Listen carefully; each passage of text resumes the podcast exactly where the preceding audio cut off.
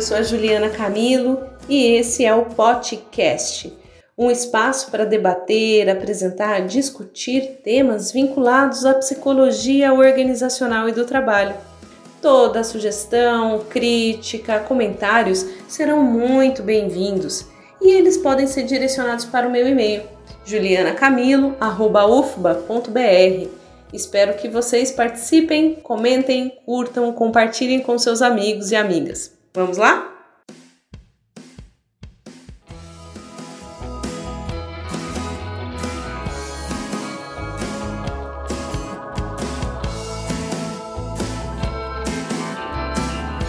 Olá pessoal, tudo bem? Aqui é a Juliana Camilo. Nós estamos aqui no nosso podcast, esse espaço gostoso, bacana, em que falamos de temas diversos de psicologia organizacional e do trabalho. Hoje nós recebemos aqui a Daniele Almeida Duarte, que vem do Sul, então saímos aqui um pouquinho novamente do Nordeste, vamos é, conversar, bater esse papo gostoso com a Dani, que eu já vou chamar de Dani já de cara, tá, Dani? Não vou te chamar de Daniele, assim como todo mundo me chama de Ju, né? Eu já vou encurtar aqui te chamar de Dani. Ela é psicóloga, mestre e doutora pela Unesp, e o doutorado dela foi em Psicologia e Sociedade, na linha de pesquisa Subjetividade e Saúde Coletiva. Ela é docente no curso de Psicologia da Universidade Estadual de Maringá, e atualmente ela, inclusive, está no cargo de gestão na universidade que é provável que até em algum momento ela divida conosco aqui um pouco desses desafios nesse momento é, de tanta transição que vivemos nas nossas universidades com a retomada é, do ensino na modalidade presencial. O nosso tema de hoje é saúde mental relacionada ao trabalho e eu já vou passar a fala para a Dani, pedindo inclusive para ela nos contar aqui rapidamente, ou assim, ainda que de modo superficial, melhor dizendo, o que é saúde mental relacionada ao trabalho. Seja muito bem-vinda, Dani, à Universidade Federal da Bahia. A fala é sua, querida. Muito obrigada, Juliana. Ju, é um prazer estar com você, é uma honra, uma alegria, companheira aí de trabalho, de luta Receba da Universidade Estadual de Maringá, aqui diretamente de Maringá, no Paraná. Um grande abraço aí para o Nordeste, todos e todas que estão aqui nos ouvindo. Hoje eu vou pensar junto, vou falar junto, então quero, acho que a primeira coisa, além de agradecê-la, parabenizá-la pela iniciativa, porque a gente precisa falar do trabalho. E falar do trabalho necessariamente é podermos nos reconhecer, nos percebemos enquanto trabalhadores e trabalhadoras. É, vários assuntos que a gente trata, né, é, são mais, vamos dizer, às vezes bem recebidos ou tratados de uma maneira, às vezes, até mais aceita do que falar do, da saúde do trabalhador e da trabalhadora, especificamente uma dimensão que é real, cotidiana, é, corporal, emocional, relacional, que é a saúde mental relacionada ao trabalho. Então, ao pensar o que é a saúde mental relacionada ao trabalho, acho que basta a gente poder olhar para nós, né? E quando a gente falar para nós, eu e um outro, outros, e junto desse eu, o outro, né, nós temos mais um elemento fundamental que é o processo de trabalho. O que eu faço? Como eu faço? Quando eu faço? Quanto eu faço? E como isso me afeta e afeta os que estão ao redor. Então, acho que se eu não me atenho a um conceito específico, mas é, penso algumas dimensões para não deixar o vazio ali, do que é a saúde mental relacionada ao trabalho. Então, quando a gente olha mesmo, né, recorre à nossa grande mestre, de Seligman Silva, né, uma primeira dimensão, a saúde mental, ela não está dissociada da saúde como um todo, né, e é, junto disso, é, nós temos também, não, além de não estar dissociada da saúde como um todo, o dentro e o fora, ainda mais quando a gente pensa a saúde mental de uma maneira clássica, ou tradicional, que tende a reduzi-la apenas a uma história da infância a uma história individual, que todas elas são importantes, né? Não estou dizendo que essa história da infância não é importante, mas eu quero chamar a atenção para além disso, que há uma história também, quando a gente traz a, a saúde mental relacionada ao trabalho, que é uma história de trabalho também a ser vista, a ser reconhecida. E, e muitas vezes a gente vai perceber, né, seja comigo, seja com outro, a saúde mental relacionada ao trabalho, quando a gente vivencia, infelizmente, um processo adoecedor, ou um processo de intenso sofrimento, né, que tende a levar a um sofrimento aí patogênico, né, que se venha a receber talvez algum CID, né?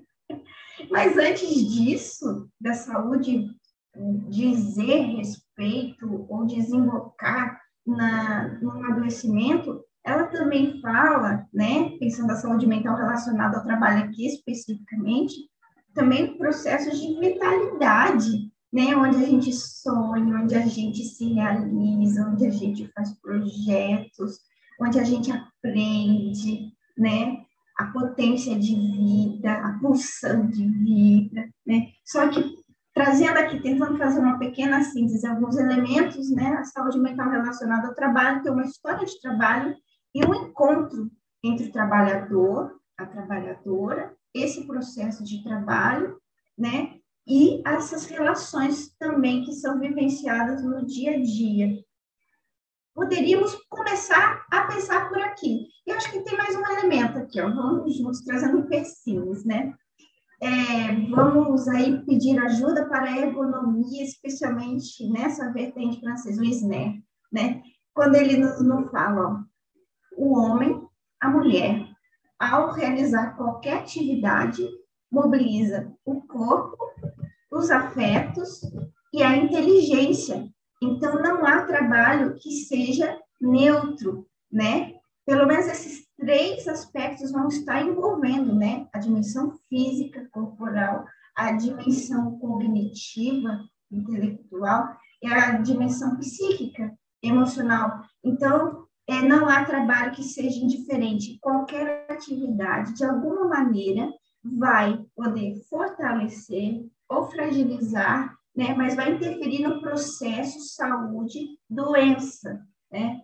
E o DEJU, a gente ainda pensar, né? Eu acho que mais um elemento aqui, conjuntamente, que também tem uma grande influência da ergonomia francesa para construir né, e pensar a psicodinâmica do trabalho, né, toda essa dinâmica justamente é um movimento, é um encontro muito intenso de afetos, pessoas, relações de poder, né, que ele também vai dizer que a gente não produz apenas algo, seja prestando serviço, seja produzindo algo materialmente, mas a gente produz nós mesmos ao realizar um trabalho, uma atividade. Então, isso é grandioso e especialmente muito poderoso para interferir no processo de doença e trabalho. Então, precisamos falar do trabalho, não só executá-lo, realizá-lo, mas quando que ele é mais ou menos adoecedor, mais ou menos potencializador de saúde e que tipos de sofrimento e os destinos desse sofrimento ele alcança. E última coisinha agora de verdade, além de ser sozinho, individual, tem muita coisa junto. E a dimensão vigorosa é dessas relações intersubjetivas, sociais que estabelecemos num, junto a uma equipe, ou na ausência dela, né? Onde ali fortemente é produzido também o processo saúde, doença e sofrimento.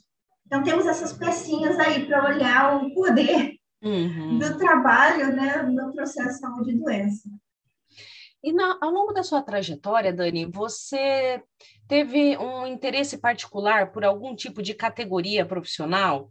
Então, não sei, nas suas pesquisas, você vai buscar alguma população específica, é, a dimensão de gênero? Conta um pouquinho para a gente, para agora é, especificar o debate.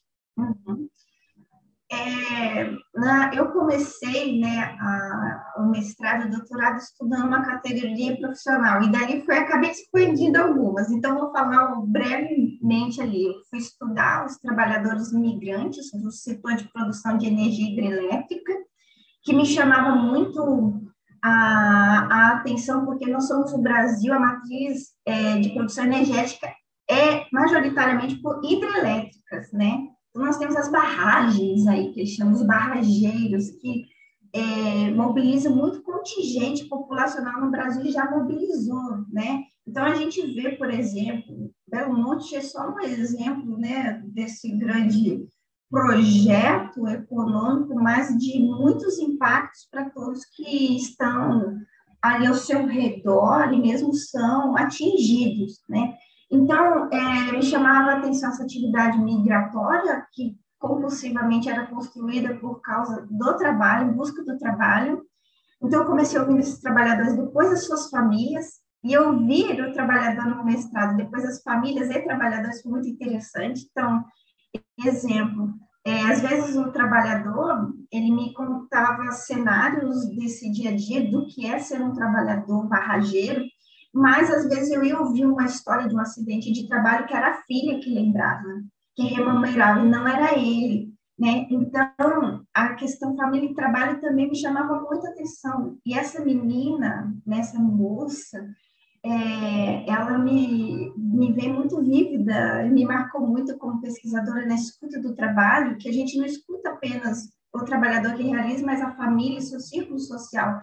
Então, ela retratava esse pai como um pai assim muito forte ali. É, eu falo, meu pai parecia um ser incansável, porque ele trabalhava de domingo a domingo, e, especificamente ele fazia terraplanagem, ali preparando né, a parte civil para construção.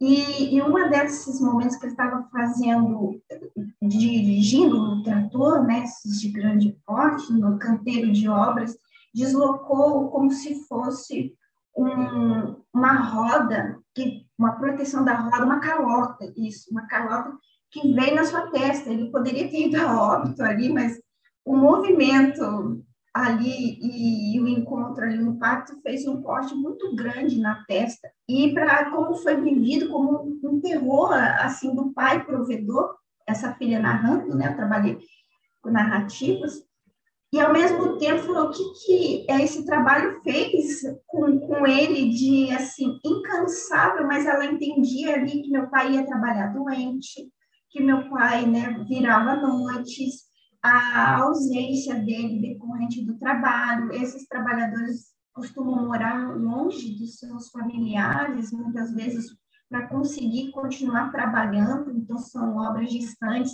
Então, me lembro de uma companheira de um deles que dizia assim: eu sou conhecida como é, viúva de marido vivo, porque é, o meu companheiro ele não está nas fotos de aniversário, nos, não só nas fotos, mas nos eventos, no batismo, nos funerais, nos casamentos, por causa do trabalho, né, que ficava, morava longe a família, acabava ficando em outro lugar, porque eles mudam reiteradamente, né? E ao mesmo tempo a angústia desse trabalhador contando, eu sei que eu não estou nas fotos, eu gostaria de estar, mas eu preciso também trabalhar. E, e é uma coisa também, né, que ouvindo essas narrativas, eu sempre penso, essas pessoas estão contando uma história de um país, de um modelo econômico que foi adotado, mas também quando a gente fala modelo econômico, a gente está falando modos de trabalhar que uma nação, os seus governantes autorizam, legitimam o executivo, judiciário, legislativo e as forças econômicas que ditam ali. Então, eu vi, ouvi junto dessas histórias um desmonte do, das, das estatais brasileiras. Exemplo, a Companhia Energética do Estado de São Paulo, que foi grande potência na, na construção, distribuição né, da energia elétrica brasileira.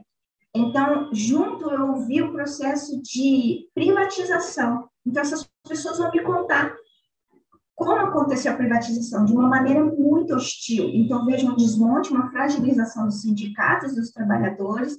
Eu ouço essa privatização hostil, violenta, é, companhias que, por exemplo, foram vendidas para pessoas que não têm nenhum compromisso com o nosso país, que aí é o capital, desaparece as pessoas, por exemplo, dos Estados Unidos, que, que vários é, compraram várias usinas hidrelétricas aqui, e como foi o terror instaurar, instaurado no modo de gestão né, da privatização, quem seria mandado embora, em que momento, então, isso vira uma tragédia entre os trabalhadores, vários são mandados embora, dos grandes gestores de chefia até a pessoa que fazia o cafezinho, que até então vivia uma estabilidade, vivia as, as vilas, né? Eles tinham vilas residenciais, ah, por exemplo, no estado de São Paulo, para essas pessoas morarem, conseguirem trazer suas famílias, tinha escolas, é, tinha clubes que permitiam ainda lidar, mitigar a questão da sociabilidade por se deslocarem, tinham algumas mediações.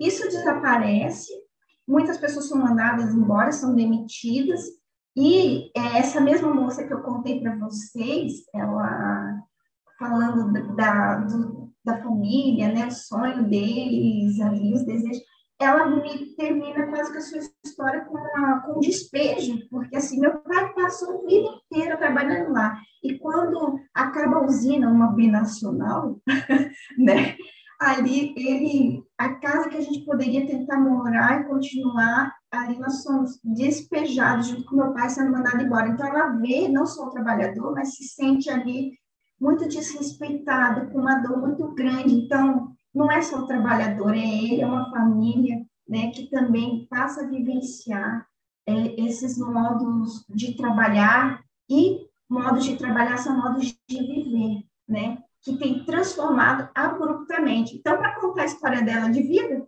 ela conta a história de trabalho, inclusive do pai ali, né? Então, depois vivencia o desemprego, vivencia a pejotização, né? Uma outra é, luta para continuar sobrevivendo e poder chegar numa aposentadoria. Essa família especial conseguiu ainda aposentar, mas com ocupações depois que vão ficando cada vez mais precárias, cada vez mais desassistidas, com cada vez menos políticas sociais protetivas apoiando. E ela me conta isso com muito ressentimento, com uma sensação não de não reparação vivida até hoje com esse desmonte do trabalho que entrou para a família, que entrou para a intimidade ali. Eu me lembrei dessas histórias ali, Juliana, que eu gosto muito de ouvir histórias dos trabalhadores das trabalhadoras, que eu acho que vai contando a história de um país, de um momento, mas a gente geralmente chega ao sofrimento, a adoecimentos como esse caso que eu contei que foi quase a óbito, né? Uhum. Mas a gente ouve junto também as esperanças, os desejos, os sonhos, os projetos que o trabalho pode permitir acontecer ou cessear, inclusive de maneira muito violenta, né? Nossa, Dani, que interessante, né? É, até queria te ouvir mais a esse respeito. Você faz uma opção na sua trajetória, na sua pesquisa, por uma metodologia qualitativa de escuta dos sujeitos. Aí depois você conta para a gente se foi entrevista ou se foi um, uma, uma ferramenta que eu gosto muito, que são as conversações do cotidiano. Então, você vai lá, conversa de uma forma prolongada, durante vários momentos, com uma relação de poder é, mais reduzida, porque não é um momento que você está ali com o gravador, olhando para a pessoa, para a câmera. E, nossa, como foi poderoso isso que você trouxe, assim, que para além dos sonhos, para além de um adoecimento individual, ou para além de um, uma complexidade ali que fica restrita a determinada família, a determinado sujeito, é, essa ideia de que escutar essa narrativa é escutar a história de uma família inteira, por meio da fala de um sujeito e escutar a história do país também por meio daquela fala é algo que a gente não pode perder de vista, né, Dani? Que bacana. Você conseguiu ampliar o seu debate, então, no seu mestrado, já no mestrado, né? Vamos combinar aqui, que já no mestrado você já vai por aí, né? E no doutorado você continuou com essa metodologia? Conta um pouquinho mais para a gente, eu fiquei encantada. No mestrado, eu, trabalhei com entrevistas ouvindo os trabalhadores e vinha de uma maneira muito forte as famílias, porque já que eles se deslocavam e as famílias ficavam geralmente mais fixadas no local e eles assim sempre em movimento intenso, porque a obra, né? Dependendo da parte, se ele está na parte civil, se ele está na parte ali da instalação de todos os maquinários da usina, da operação, da manutenção, dos testes, ele fica mais ou menos tempo, e, dali ele parte para outras obras. Outras obras são outras plantas, outras usinas hidrelétricas ali. É, então, eu, a família, eles traziam nitidamente ali como, olha, profissionalmente, eu estou aqui intensamente, eles trabalham muito ali as horas, oito horas é fichinha, né? ainda mais a família viravam às vezes dias, noites, né? dependendo da fase, sempre com a pressão cada vez mais curta, né? o tempo ficando cada vez mais reduzido para se entregar mais rápido esses projetos, a família vinha. E, e, só que para o mestrado eu não dava conta de ouvir a família, mas eu ouvia por meio desse trabalhador. Então foi no doutorado que eu falei, precisamos ouvir essa família. Aí no doutorado, né, nesses quatro anos eu tive mais tempo, e aí eu saí das entrevistas e fui para as narrativas, que justamente, né, é uma conversa, vamos dizer, um pouco diferente ali, até o, o estatuto epistemológico dele não é um formante, ele é o sujeito de saber, né? Ele vai ali tem o seu conhecimento, a sua verdade ali, ali o que ele traz. Então, fui, vamos dizer, navegando pela perspectiva das narrativas. E a gente faz uma pergunta disparadora e essa pessoa vai nos falando. Então, lá eu ouvi os trabalhadores de novo, mas no segundo momento ouvi os familiares. Então, tivemos dois momentos. Depois a gente ouviu ali todo mundo junto. Por isso que é muito interessante ouvindo que modos de trabalhar são modos de viver, modos de existir. Isso veio muito nítido ali, porque essa família, por mais que ela acompanhasse esse trabalhando na obra, ela ficasse, esse modo de trabalho, ele cadenciava as vidas, onde ficar, quanto tempo ficar, mas ao mesmo tempo as relações, se elas estão mais próximas ou mais distantes, se esse trabalhador adoeceu ou não, ou então se esse trabalhador e a família participam algum momento da vida ou não. Então, ouvir as mulheres em especial também me chamava muita atenção, porque é, a elas ficava realmente o cuidado com os filhos, e isso vem de uma maneira muito forte ali, né? Como eu disse, eu sou viúva de marido vivo, ou contando episódios de como que era para ela poder fazer. Ela, eu me lembrei agora de um relato. Ah, fazer uma mala, se a criança está com febre, ela também trabalhava ali fora, tinha uma atividade remunerada, além da, do trabalho reprodutivo e de cuidado em casa. Então, eu falava, a gente tinha que se virar sozinha ali, e, e isso também trouxe alguns ressentimentos, alguns desconfortos, algumas coisas que eles refletiu na relação depois, né, entre o, o casal ou mesmo com a família. Então, isso é, para mim foi muito impactante. Eu vi, me emocionava muito ouvindo as histórias. Me lembro também do, do de uma grande usina hidrelétrica uhum. nacional também. Uhum. Até a comida é, que tinha na época, um, eles tinham na época da, so, da soja que comiam lá é, na, na, usina hidrelétrica são muitas as etapas né, da construção. E às vezes tinha um calor ou frio que nas barragens ali dava chocolate, alguma coisa, barrinha de chocolate, algumas coisas quentes, ou mesmo com sal para os trabalhadores ali continuarem expostos às intempéries, à variação de temperatura lá no canteiro de obra. E ela me conta, a gente foi pensando alguns paralelos depois, ela também comendo essa soja, esses com chocolate junto na escola, onde há um, um, algumas experiências também que eles vão fazendo desde a nutrição, mas também com essa categoria profissional onde muito forte, ela ordenava também a escolarização, as, as moradias e o processo educacional. A gente até organizou um livro que ficou gestado anos, mas saiu esse ano, que fala sobre os impactos psicossociais das construções de barragens, né, é, hidrelétricas, mas também das barragens de rejeitos, e a gente reúne vários pesquisadores para poder falar sobre várias vertentes disso. Então, essas histórias voltam e a gente descobre, né, e, e, e tenta registrar ali como que além do, das usinas hidrelétricas, as barragens de rejeitos ali e os seus rompimentos né? É, é muito mais presente infelizmente, né, muitas tragédias ali por causa desse modelo energético adotado. E a gente ouve na história das pessoas. Então, temos ali pedagogos, historiadores, psicólogos, enfermeiros, médicos que estavam em formação, assistente social, contando um pouco do norte a sul, leste a oeste, essas histórias. Uhum. Nossa, Dani, depois que saiu o livro, já foi lançado não? Já foi publicado, ah, aí eu, eu, passo depois o, o nome, o link, tá até no MAB, e a gente ficou muito feliz no movimento, né, dos atingidos por barragens, está no site deles também, o acesso é gratuito para poder baixar, uhum. né, e a gente ali tenta compartilhar junto, conversar, trazer visibilidade como que esses impactos psicossociais das barragens hidrelétricas, de, de minérios, né, é, faz parte da história do Brasil, só que uma história que precisamos mudar, né, de muita morte, de adoecimento, sofrimento evitável, né. Uhum. Nossa, eu estou aqui ansiosa para ler. Que bacana, Dani.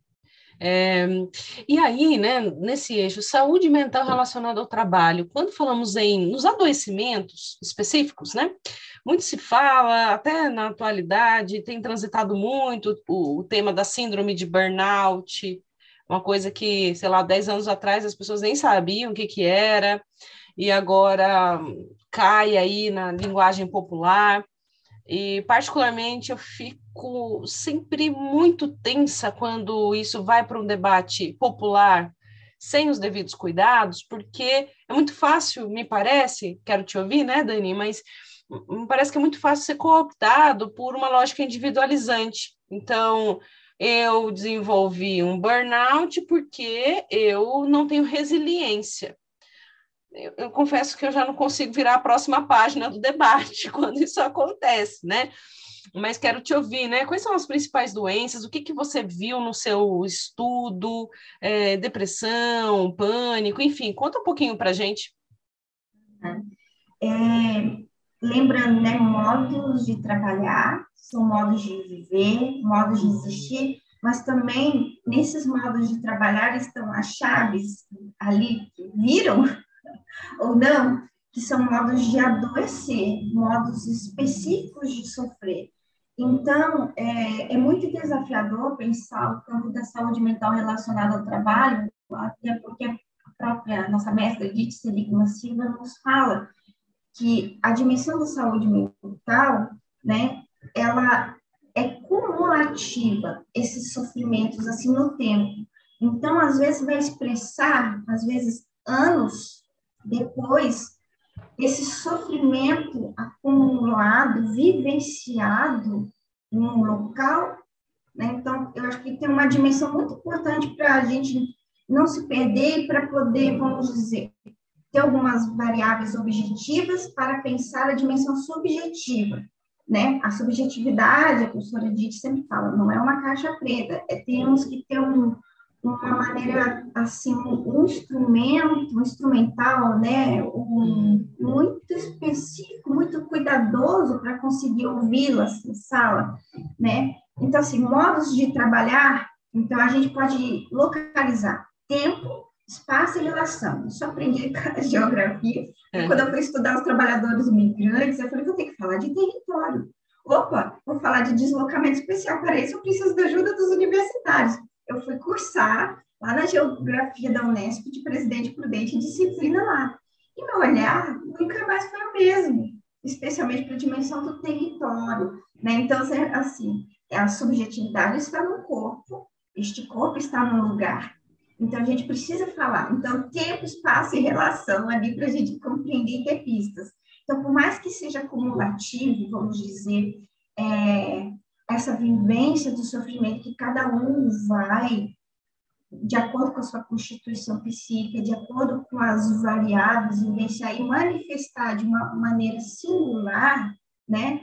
Há elementos aí, né, multicausais que são produtores, né, vamos dizer, determinações, é, determinantes e condicionantes desse processo de saúde e doença. Então, eu preciso também fazer esse exercício determinado de ouvir uma história de trabalho, Então, nós somos, vamos dizer, mais hábeis, muitas vezes, para fazer uma escuta clínica, localizar sintomas, sinais, né? E, e, e reconstruindo isso junto ao sujeito, mas a gente acha que tem uma habilidade para a gente também desenvolver, que aí eu penso assim, que nos dá pistas muito interessantes. Eu vou chamar anamnese ocupacional, mas eu posso pensar que eu acho ali modos de, de reconstruir essa trajetória de trabalho, ainda mais hoje, é como se só fosse mesmo pecinhas de quebra-cabeça que só com o trabalhador a gente vai conseguir reconstruir, porque as pessoas né, não estão mais no único trabalho, dois ou três ao longo da sua vida, às vezes está dois em três em um ano. E olhe lá, sem contar o tempo que eu fiquei vivenciando o desemprego, o não trabalho, ou todos os bicos. Então, assim, é, precisamos ouvir e resgatar essa história de trabalho para poder ter elementos. Então, aí entra o lugar, o tempo, o espaço. Onde você trabalhou, em quanto tempo, né? Desde o dia que eu estou aqui contigo, eu posso me imaginar como um profissional de saúde, eu posso, né, numa UBS, algum ponto da rede de atenção, fazendo essa pergunta, que, aliás, precisamos fazer essa pergunta, né? Eu me lembro da professora, né, da querida também mestra, Eliana Pintor, que ela fala assim, né, ó, apesar da maioria dos brasileiros e brasileiras trabalharem mais de 40 horas por semana, é muito difícil um profissional de saúde fazer perguntas relacionadas ao trabalho.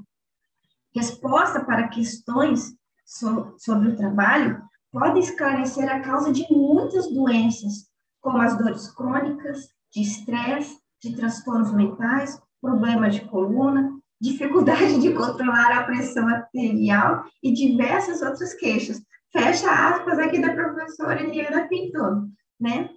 Então, é, a gente precisa perguntar e, e essas partes do trabalho. E quando eu vou fazendo isso com o trabalhador, eu dou um exemplo, né, de, de uma uma, um modo de investigar, vamos dizer, bussolado, que é a anamnese proporcional. Tem vários modelos, mas eu não estou falando que você ficar é, ali enrijecido, mas eu acho que é pistas do que você faz, onde você faz, como você faz, como você se sente no trabalho, como você percebe que houve, vamos dizer, a viradinha da chave de usado, né? Que esses sintomas se agravam ou que você não está bem, você vai reconstituindo isso com o trabalhador, localizando essas peças, e a gente vai tendo muitas pistas um processo que, como você disse, já não é mais individual, né? É o outro. E o outro eu vou pensar uma equipe, um coletivo de trabalho, vou pensar numa instituição, vou pensar no modo de gestão. Então, explicar um sofrimento que é, se virou um CID, ou que virou uma entidade nosológica, ou mesmo antes disso, porque eles são insuficientes para captar os modos que a gente adoece, né? E antes são vários outros sinais. É muito cruel eu, eu localizar isso e responsabilizar apenas o trabalhador. Eu ignoro todo o processo coletivo, social, que constitui, funda e mantém o trabalho. Então, a culpa é da vítima, né? É, além de cruel, é brutal é violento e mais uma coisa, ele mantém intocado uma lógica adoecedora. Então, mesmo de estresse, né? Seja o burnout, seja várias outras manifestações, as dores, né? Eu acho que eu sou muito é, com a questão das dores, as mialgias, né? Onde o corpo manifesta as manifestações psicossomáticas, mas o corpo manifesta os desconfortos, que às vezes psiquicamente, às vezes não encontram a palavra, né? É, ou mesmo vai dando sinais, alertas. Então, acho que as dores no momento também atual têm sido é, uma, um elemento denunciador também desse processo tão muito mais que desconfortável, mas violento que a gente está é, vivendo no trabalho. Então, é, a gente precisa situar esse, esse, essa dimensão do viver junto. Essa palavra do Deju me chamou muita atenção. ao viver junto no trabalho. Assim, concluindo né, o raciocínio, e localizar isso apenas no trabalhador que a gente falou que é violento, que é brutal, que manu, faz uma manutenção do status ali, ele também tem um elemento, ele continua naturalizando todos os modos de trabalhar que precisam ser é, urgentemente é, revistos, readequados, né? Um sofrimento psíquico de uma pessoa, né? Ou mesmo essas outras manifestações, ele é uma expressão também coletiva, porque o processo é, conjunto social de processo de trabalho expõe outras pessoas também, quando ele está, né, esse processo adoecedor está relacionado aí com um trabalho patogênico. Então, assim, é importante cuidar, acolher, por exemplo, um, um quadro de estresse aí mais agravado, né? Você vai medicalizar muitas vezes esse trabalhador, né? Não é à toa que a medicalização não está só na educação, nas outras áreas da infância, ela está na idade adulta, ela está dentro dos trabalhos pede para o trabalhador te contar quantos, o que, que ele está tomando hoje. Uhum. O que, que ele tomou ontem? Você faz uso de algum remédio contínuo, ou mesmo seja contínuo, quando ele precisa tomar ali, os analgésicos, os anti-inflamatórios, né? E a gente localiza né, o que ele sente, o momento que ele sente, e aí escuta esse processo de trabalho, né? É, isso é muito preocupante. Então, eu vou cuidar desse trabalhador, ele vai, às vezes, passar por uma consulta ali, né, para o profissional de saúde, ok. Mas a gênese desse estresse, a gênese dessa dor, às vezes se mantém intocável, ou seja, um ritmo extremamente acelerado de, de um processo produtivo, de uma prestação de serviço, né, metas totalmente impossíveis com recursos ali externos, alheios ao trabalhador, quase impossíveis de alcançar. Então, eu medico, cuido dele individualmente, mas o elemento causador permanece intocável. Então, ele vai continuar usando esses remédios, possivelmente, inclusive aprofundando e às vezes chegando até o momento dele colapsar, ou como a Bejura diz, transbordar. E como que isso acontece? Adoecimentos físicos que vão impedir dele voltar, que vai para um absenteísmo aí mesmo, uma licença saúde, quando ele tiver direito, né? Mas antes disso, ou mesmo um, uma instalação aí, né, uma, um burnout, que é muito preocupante, porque o burnout é um estresse que foi agravado, então, assim, eu ignorei muito tempo um estresse muito severo que se cronificou, né, que foi escamoteado, né, seja pelo o, a, o uso da medicalização extensiva, estou falando ali que elas não estou defendendo que às vezes ela não seja necessária, mas é quando eu não vejo também os outros elementos causadores desse sofrimento, ou então a gente não pôde falar, não conseguiu, né, enquanto instituição, enquanto coletivo, rever os modos de trabalhar insanos, enlouquecedores, né? O corpo do trabalho está mais presente do que nunca na obra do Pedro, né? Então, isso é muito preocupante. Então, e aí, no final, eu responsabilizo ele que ele não foi resiliente. No final de tudo, ainda é ele, de novo, é aquela imagem americana tão conhecida, né? Daquele velhinho lá com o dedo apontado para você e falando: você pode, você tem que fazer aquele dedinho apontado que dá vontade de torcer o dedinho dele, né? E, e ver que aquele dedinho. Inclusive, tem uma doutrina que fala sobre isso, né? Que um dedo apontado, você tem um dedo apontado para o sujeito e três para você. E a gente pode até pensar, né? O coletivo, a lógica econômica, acho que você vai, vai precisar de mais dedos aí, mas é uma metáfora que a gente pode brincar um dia fazendo um meme sobre isso, né? Não é só você, trabalhador, olha só, tem um mercado, tem isso, tem aquilo outro e tal. Ju, é.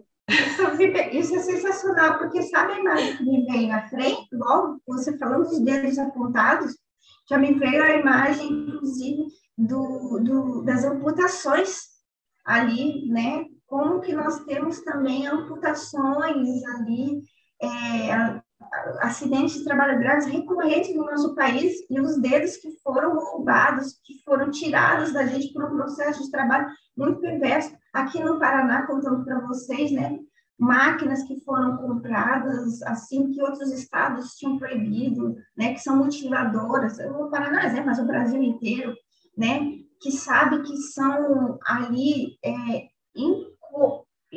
compatíveis com o trabalho protegido, porque o trabalhador sim se distrai, então a culpa não é da vítima, não é ato de seguro. Nós temos condições de trabalho desumanas, sem segurança, né, sem proteção. Então, me vem assim muito forte a amputação. Eu fiz parte, faço parte ainda de um comitê regional de investigações de óbitos e amputações relacionadas ao trabalho. Então, a gente se reunia com várias entidades, INSS, Ministério Público do Trabalho, as vigilâncias em saúde dentro da nossa regional de saúde, o Sindicato dos Trabalhadores, né, também, e nós da, da universidade ali, onde a gente juntos discutia, acompanhava, monitorava ali. E são terríveis esses modos de de perder os seus membros, parte do seu corpo, porque em um dia você foi trabalhar, eu vou no trabalho que eu posso correr risco de morte, amputação.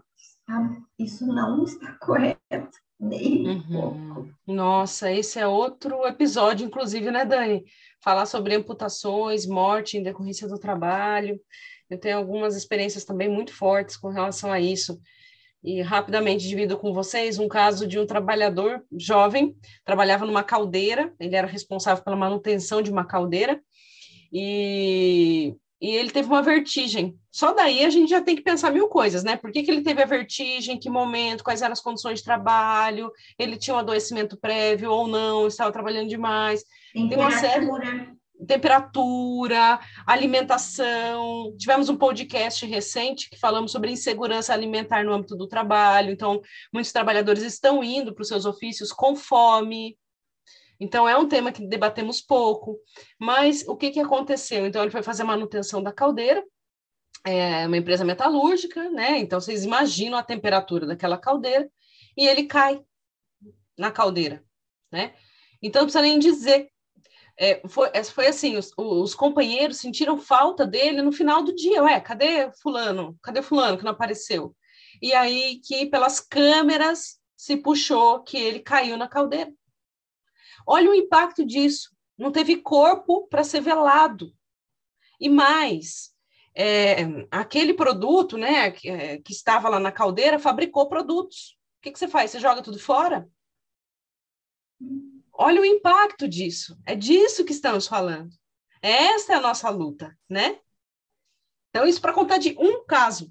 Diana, isso é emblemático. Acho que essa talvez seja a imagem que nos reúna aqui é, da carnificina, da, ali, né? Me lembrei até do filme lá da produção Salvão, do Clube da Luta, né? É, ali, isso daí é a morte no, no trabalho, assim, ignorada, legitimada, naturalizada, banalizada, né? Essa, essa é a. Máquina de moer, triturar, amputar, mas também dissolver, derreter, gente, isso é assustador, né? Então, assim, você corre mais riscos de morte, de adoecimento, só por trabalhar no Brasil comparativamente com outros países. Então, assim, Sim. E nesse momento a gente vai subtraindo cada vez mais a cidadania, dignidade, o trabalho decente. Leia-se, entenda-se, né? Uhum. Reforma, uma contra-reforma trabalhista, previdenciária, toda a desproteção social, o teto dos gastos aí, né? Para os serviços públicos. Assim, nós estamos é, rasgando a Constituição, especialmente no seu tripé da Seguridade Social, que é o direito à saúde, quando a gente fala de direito à saúde e dever do Estado, se lembrando, lá na Lei 8.080 está lá, a saúde do trabalhador da trabalhadora. Então, a saúde é todas as outras determinações, e a gente hoje está falando do trabalho, entre outras, né? É o, o, direito à previdência, igual a gente sabe que ela é contributiva e a, e a do, do SUS, né, a, a, é universal, e o, a da assistência social que dela necessitar. Então, são justamente esses três segmentos que, nos últimos anos, têm sido mais ainda triturados. Isso desemboca diretamente dentro do canteiro de obra, na área rural, na área urbana, isso desemboca aí nos modos de trabalhar, de viver ali diretamente no tempo, no espaço que a gente está falando, as relações ali, que se tornam cada vez mais inseguros, insalubres, perigosos, desumanos, né? Por isso que essa lógica de não ser resiliente, né, de ser aí o ato seguro, a, a gente, ela é muito é, escamoteia e manter sem a gente tocar na gênese desse problema que é civilizacional, né? Um país não vai se desenvolver verdadeiramente se ele não tiver condições de trabalho entre as outras de existência é, minimamente dignas, seguras, saudáveis, não, há, não é sustentável. Eu lembro uma enfermeira, colega minha, inclusive, desse comitê, né, que eu falei de óbitos, investigações, né, trabalho que acaba com a epidemiologia, fala, você não enfia isso debaixo do tapete por muito tempo, isso, isso vai aparecer, mesmo que os dados sejam sonegados, negados ali, né, isso daí a gente consegue facilmente, aí a gente reconhece, conta nas nossas histórias das mortes, dos adoecimentos das pessoas próximas, e mesmo as, as que estão ainda mais vulnerabilizadas, desprotegidas, que acumulam isso ainda mais fortemente. As histórias são terríveis. Dani, querida, muito obrigada. Queria ficar aqui o dia todo te ouvindo. São tantas histórias, tantas coisas, tantas lutas, né? É, mas eu sei que sua agenda está apertada e também o nosso podcast é um podcast, né? Senão a gente já vai ficar aqui como uma, é, uma série algo assim, e vamos papear aqui nós duas, vamos até o final do dia, com certeza, porque são muitas as histórias, muitas as lutas e os enfrentamentos. Mas antes de te deixar partir, dicas de leitura aqui para nossa audiência, Dani, o que, que você recomenda aí para quem quiser aprofundar na temática? Ah, eu acho que a grande obra Cérebros né, da professora Edith Seligman Silva, que foi né, uma nova edição Trabalho e Desgaste Mental, o direito de ser dono de si mesmo, né? Mas nós temos, acho que, obras maravilhosas de fácil acesso aí. Eu acho que também, já olhando para a Bahia, né? Eu tenho trabalhado também com os alunos o protocolo ali de saúde mental desenvolvido aí pelo pessoal da vigilância, né? Saúde do trabalhador, da trabalhadora, tem o nome da Letícia Nobre, mas vários outros que construíram.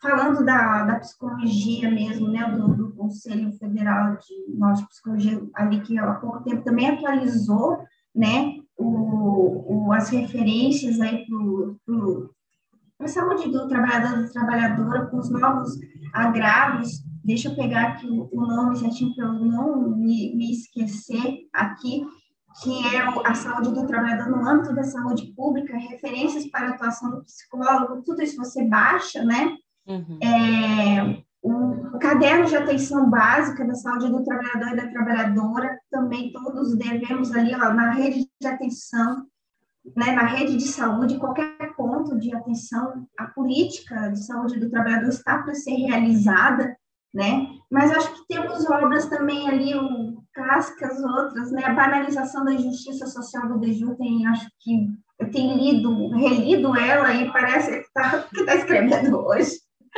É, né? essa é uma das minhas de cabeceira também, assim, quando eu quero ficar bem aguerrida, eu vou lá e leio de novo, pela, sei lá, milésima vez esse livro, maravilhoso. Isso é trabalho de gente, vida, doença, trabalho no Brasil, né, da Liz Esther da Raquel Rigoto, né, organizado por eles, as doenças dos trabalhadores ali, morte lenta no trabalho, insalubridade, né, do DIESAT, o professor René Mendes, né, a Patologia do Trabalho, atualizada, ampliada, e uma edição também que foi revista, atualizada agora, né, a Kátia Reis e companhia, lá da Fiocruz, que é Ambiente de Trabalho, a luta dos trabalhadores pela saúde, do Odone e companhia, né, que também foi atualizado.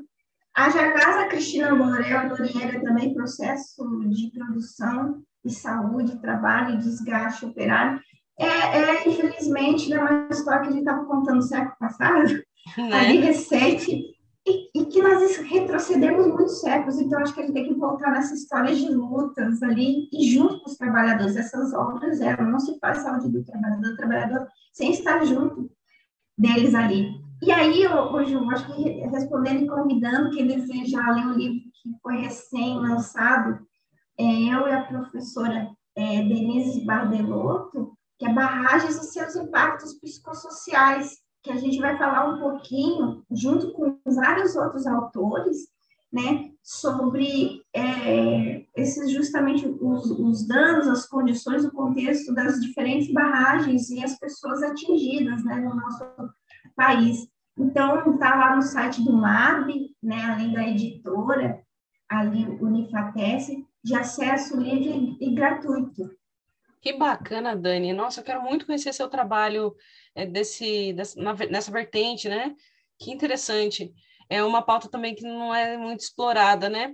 Eu particularmente gosto bastante dessas populações de trabalhadores que fica ali meio à margem, meio esquecida. É, acho que a gente precisamos falar daquelas tantas categorias que já têm lutas históricas instituídas em diferentes campos, mas tem um contingente gigantesco que escapou é, dos olhares da ciência, dos olhares técnicos, e uma outra produção aí também de trabalhadores que começam a chegar, se constituir, se organizar, que nós nem conseguimos, às vezes, entender bem a sua função, né? Então, nossa, seu livro deve ser realmente muito apetitoso, estou aqui empolgada para ler. Querida, muito obrigada, muito mesmo. Suas últimas palavras para dar aquele tchauzinho gostoso. Vou voltar lá para 2005 e convido vocês a voltar para uma luta que não cessou, que vem de muitos anos desde que o nosso território aqui foi invadido. Mas vamos voltar para 2005 e também tem que voltar à terceira Conferência Nacional de Saúde do Trabalhador e da Trabalhadora, que o lema é trabalhar sim, adoecer não. Trabalhar sim, morrer não, né? Então vamos voltar para essa luta ali, isso é reconstruir a nossa nação com dignidade, com vida, que o trabalho, a gente falou uma das doenças, o sofrimento, mas ali reside uma potência muito vigorosa de vida, potência vigorosa, né? Acho que é justamente isso, né? É, mas o pleonasmo nesse momento ele é importante, né? Ele é fundamental. A subtração, então, né? essa potência de vida está ali residida também no trabalho. E para isso a gente tem que reconstruir as bases democráticas, participativas do nosso país ali, né? Então, vamos juntos, de mãos dadas, né? Trabalhar sim, adoecer não. A terceira conferência aí já gritava isso, a gente precisa reassumir esse grito aí pela vida juntos. Muito obrigada, Ju! Obrigada, Dani. Ai, que bate-papo gostoso. E esse encerramento também, cheio de esperança, de brilho, de luta. Então, aqui a nossa audiência, fica nosso muito obrigada por ter chegado até aqui. É, obrigada também pelos e-mails que vocês enviam. Lembrando que o meu e-mail, julianacamilo.ufba.com.br, está à disposição para acolher questões, sugestões de pauta, enfim, críticas também uh, e também pedidos de leitura.